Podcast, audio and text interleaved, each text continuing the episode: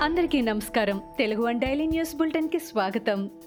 April పద్దెనిమిది రెండు వేల ఇరవై ఒకటి ఈనాటి ముఖ్యాంశాలు. కేంద్ర ఎన్నికల సంఘం అధికారులతో టీడీపీ ఎంపీల సమావేశమయ్యారు. వీడియో కాన్ఫరెన్స్ ద్వారా గల్లా జయదేవ్ కనకమేడల మాట్లాడారు. తిరుపతి ఎన్నికల్లో వైసీపీ అధికార దుర్వినియోగానికి పాల్పడిందని కేంద్ర ఎన్నికల సంఘం దృష్టికి తీసుకెళ్ళారు. పోలింగ్లో జరిగిన ఘటనల వీడియోలను ఎంపీలు అందించారు. నకిలీ ఓటర్లు పెద్ద సంఖ్యలో పోలింగ్ బూత్ల దగ్గర తిరగడం బస్సుల్లో నకిలీ ఓటర్లను తరలించడంపై ఫిర్యాదు చేశారు. తిరుపతి ఉప ఎన్నికలో వైసీపీ అరాచకాలపై కేంద్ర ఎన్నికల కమిషనర్కు ఫిర్యాదు చేశామని తెలుగుదేశం అధినేత మాజీ ముఖ్యమంత్రి నారా చంద్రబాబు నాయుడు తెలిపారు. తిరుపతి అసెంబ్లీ నియోజకవర్గం పరిధిలో ఉప ఎన్నిక పోలింగ్ రద్దు చేయాలని చంద్రబాబు డిమాండ్ చేశారు. కేంద్ర బలగాల సాయంతో మళ్ళీ ఎన్నికలు నిర్వహించాలని ఆయన కోరారు. ఉన్న ఆధారాలను పరిశీలించి మిగతా చోట్ల రీపోలింగ్ పెట్టాలని చంద్రబాబు డిమాండ్ చేశారు. మంత్రి పెద్దిరెడ్డిపై టీడీపీ నేత నారా లోకేష్ మండిపడ్డారు. ఎర్రచందనం చెట్లను నరికేస్తున్నట్లే ప్రజాస్వామ్యాన్ని ఖూనీ చేస్తున్నాడని ఆయన ఆగ్రహం వ్యక్తం చేశారు. బయటి వ్యక్తులను తీసుకొచ్చి పెద్ద ఎత్తున దొంగ ఓట్లు వేస్తున్నారని లోకేష్ ఆరోపించారు. పెద్దిరెడ్డికి చెందిన పిఎల్ఆర్ కళ్యాణ మండపంలో ఐదు వేల మంది మకాం వేశారని లోకేష్ తెలిపారు. ఈ విషయంపై ఈసీ స్పందించి మంత్రులను అదుపులోకి తీసుకోవాలని లోకేష్ డిమాండ్ చేశారు. ఒడిశా సీఎం నవీన్ పట్నాయక్ సీఎం జగన్ లేఖ రాశారు. ఇరు రాష్ట్రాల మధ్య ఉన్న నీటి ఒప్పందాలు అమలయ్యేలా చూడాలని జగన్ విజ్ఞప్తి చేశారు. వంశధార వివాదాల ట్రిబ్యునల్ తుది తీర్పు ప్రకారం నేరడి బ్యారేజ్ నిర్మించేందుకు అనుమతి ఉందన్నారు.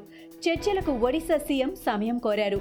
నేరడి బ్యారేజ్ నిర్మాణంతో శ్రీకాకుళం ఒడిశాలోని గజపతి జిల్లాకు మేలని అన్నారు. ఇప్పటికే ఎనభై టీఎంసీల వరద నీరు వృధాగా సముద్రంలో కలుస్తుందని జగన్ తన లేఖలో తెలిపారు.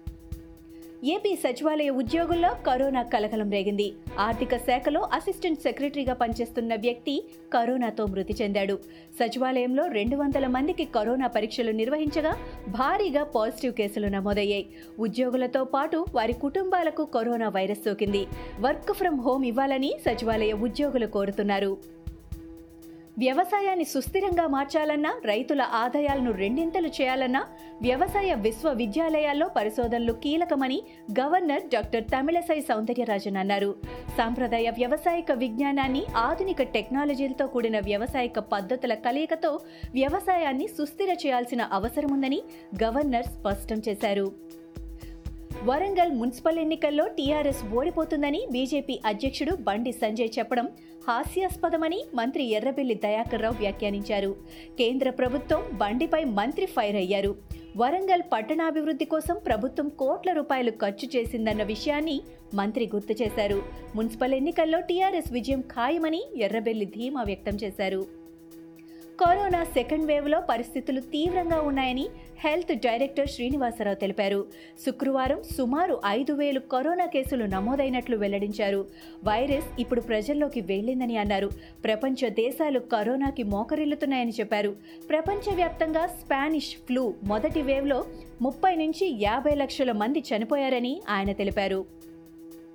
తన ఫోన్ ట్యాపింగ్కు గురవుతోందని పశ్చిమ బెంగాల్ ముఖ్యమంత్రి మమతా బెనర్జీ ఆరోపించారు. దీనిపై తాను సిఐడి విచారణకు ఆదేశించనున్నట్లు ఆమె తెలిపారు. కూచ్ బెహర్ కాల్పుల్లో చనిపోయిన వారి మృతదేహాలతో ర్యాలీ నిర్వహించాలంటూ సీఎం మమత చెబుతున్నట్టు ఓ ఆడియో బయటకు వచ్చిన మరుసటి రోజే ఆమె ఈ మేరకు ప్రకటించడం గమనార్హం. అభివృద్ధి కార్యక్రమాల ఆధారంగా తృణమూల్ కాంగ్రెస్ చేస్తున్న ప్రచారాన్ని ఎదుర్కోలేక బీజేపీ ఈ తరహా కుట్రలకు పాల్పడుతోందని ఆమె ఆరోపించారు. కొత్త సాగు చట్టాలకు వ్యతిరేకంగా పోరాడుతున్న రైతు సంఘాలతో చర్చలను పునరుద్ధరించాలని హర్యానా ఉప ముఖ్యమంత్రి దుష్యంత్ చౌతాలా డిమాండ్ చేశారు. ఈ చట్టాలపై ఏర్పడిన ప్రతిష్టంభనను తొలగించడానికి సామరస్యపూర్వక పరిష్కారాన్ని కనుగొనాలని కోరారు. ఈ మేరకు ఆయన ప్రధానమంత్రి నరేంద్ర మోడీకి ఏప్రిల్ పదిహేనున ఓ లేఖ రాశారు. ఇవి ఈనాటి ముఖ్యాంశాలు. మరికొన్ని ముఖ్యాంశాలతో మళ్ళీ రేపు కలుద్దాం. ఈ షోని క్రమం తప్పకుండా వినాలనుకుంటే మీరు ఈ షో వింటున్న ప్లాట్ఫామ్లో కానీ లేదా Google podcast Apple podcast Gaana మరియు ఏ ఇతర పాడ్కాస్ట్ యాప్లోనైనా సెర్చ్ చేసి సబ్స్క్రైబ్ అవ్వండి.